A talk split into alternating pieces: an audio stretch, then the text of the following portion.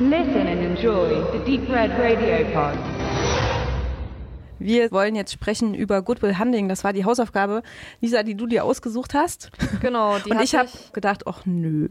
Also ich habe mich geweigert, den nochmal zu gucken, weil ich ihn auch nicht gefunden habe, so kostenfrei. Und ich habe ihn auch nicht auf DVD oder sowas. Ich habe ihn vor ein paar Jahren geguckt und hoffe, dass ich dann trotzdem ein bisschen was beitragen kann. Aber wir haben ja heute Elise da und Elisa hat ihn sich sehr vorbildlich angeschaut für uns. Wie lange ist es her, Elisa? 12 Stunden. Super. Dann worum geht's? Worum geht's? Also ich hatte auch nur die Erinnerung, dass Matt Damon einen Hausmeister spielt, der Mathe kann.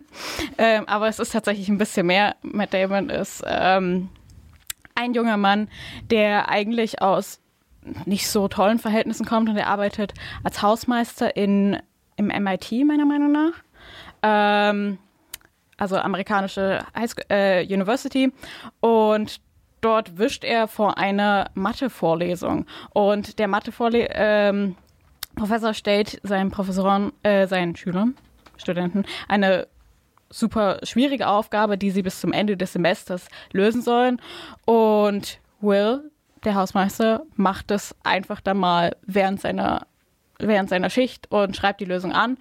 Und es wird erkannt, dass er das gemacht hat und um ihn vor seinem Vorstrafenregister zu schützen, nimmt der Matheprofessor ihn unter seine Fittiche und löst mit ihm ganz neue Matheaufgaben, aber gleichzeitig soll er sich in Therapie begeben und lernt in dieser Therapie, wer er ist, was er vom Leben eigentlich will, dass es nicht für ihn weiter so gehen kann, sondern dass er seine Fähigkeiten doch nutzen soll und auch wie er mit seinen Freunden, mit seinem Liebesleben umgehen soll, dass er so viel mehr aus sich machen kann.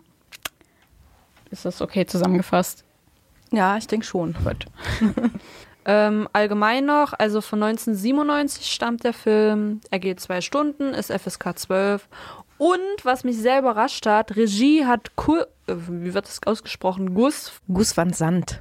Ja, der hat da Regie geführt und ich fand das deshalb so toll, weil ich diesen Regisseur nur vor allem in Zusammenarbeit mit dem Drehbuchautor Dustin Lance Black, den ich persönlich sehr, sehr gerne mag, in Verbindung bringe. Denn die hatten damals auch Milk oder When We Rise zusammen gemacht. Fand ich sehr schön, über diesen Namen zu stolpern. Genau, Drehbuch, also Matt Damon und Ben Affleck spielen ja auch mehr oder weniger die die irgendwie auch ziemlich befreundet sein sollen. Genau, das sind so die Best Buddies und die haben auch beide das Drehbuch geschrieben und da haben die auch viele, habe ich jetzt im Nachhinein erfahren, so mega viele Insider reingebracht. Also die ganzen Leute, die in dem Film halt, wo die Filmfiguren so heißen, haben die nach irgendwelchen Namen aus ihrem wahren Leben und sowas rausgebracht. Beispielsweise die Freundin von der Filmfigur Will Hunting, haben sie Skylar genannt und Skylar war irgendwie die damalige Freundin von Matt Damon und so oder irgendwie was war da und das fand ich ganz interessant tatsächlich. Ich würde das ja nicht unbedingt als gutes Drehbuchschreiben bezeichnen, naja, aber vielleicht zumal sich die Freundin irgendwie während der Dreharbeiten getrennt hat von ihnen irgendwie. Es gab so ein bisschen Klatsch, aber war sehr amüsant zu lesen auf jeden Fall. Aber die waren noch ziemlich jung, glaube ich, als sie das gemacht haben. Ja. Und man muss dazu sagen, sie haben für dieses Drehbuch einen Oscar bekommen. Richtig. Ja. Ich glaube sogar, Matt Damon hat zu der Zeit selber noch studiert oder so und nebenbei mal so ein Drehbuch verfasst. Oh, wir drehen jetzt mal einen Film zusammen. Aber ich finde generell, da das wirklich ein sehr schöner, sehr unterhaltender Film ist, kann man da jetzt auch nicht so übertrieben viel einwenden. Also sie wurden tatsächlich für 9 Oscars nominiert.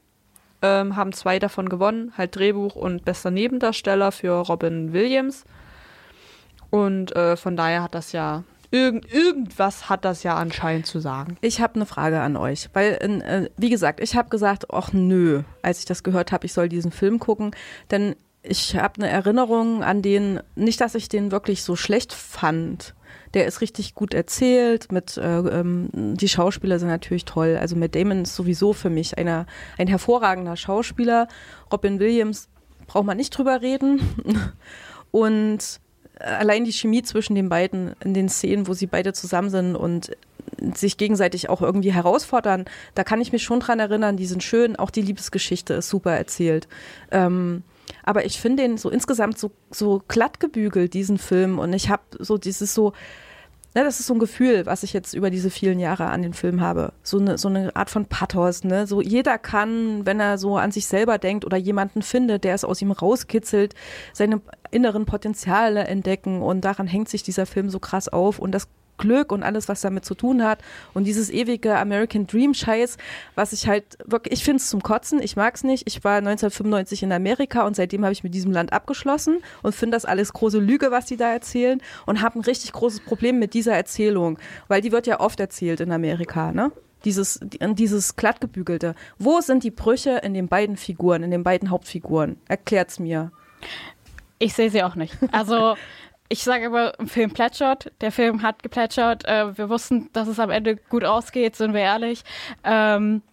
Und ja, mir war es auch, er hat keinen krassen Rückschlag erlebt in dem Film.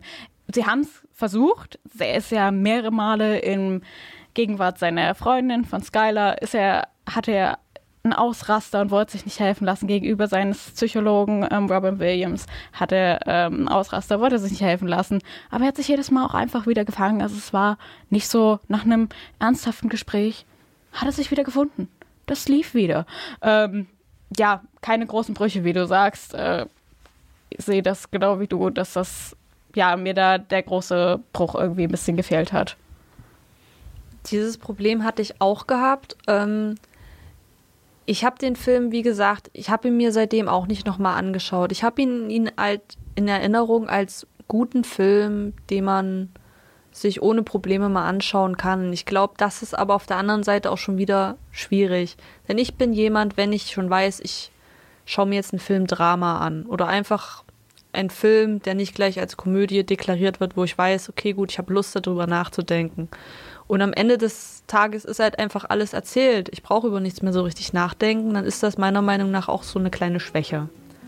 Und vielleicht ist das auch einer der Gründe, dass ich so sage, okay, gut, einmal gesehen, vielleicht irgendwann nochmal, aber ist eine schöne Geschichte, sollte man vielleicht kennen, aber mehr jetzt auch nicht. Es ist auf jeden Fall keine Zeitverschwendung, den zu gucken. Nee, das auf keinen Fall. Ja, aber man darf jetzt auch nicht so viel haben.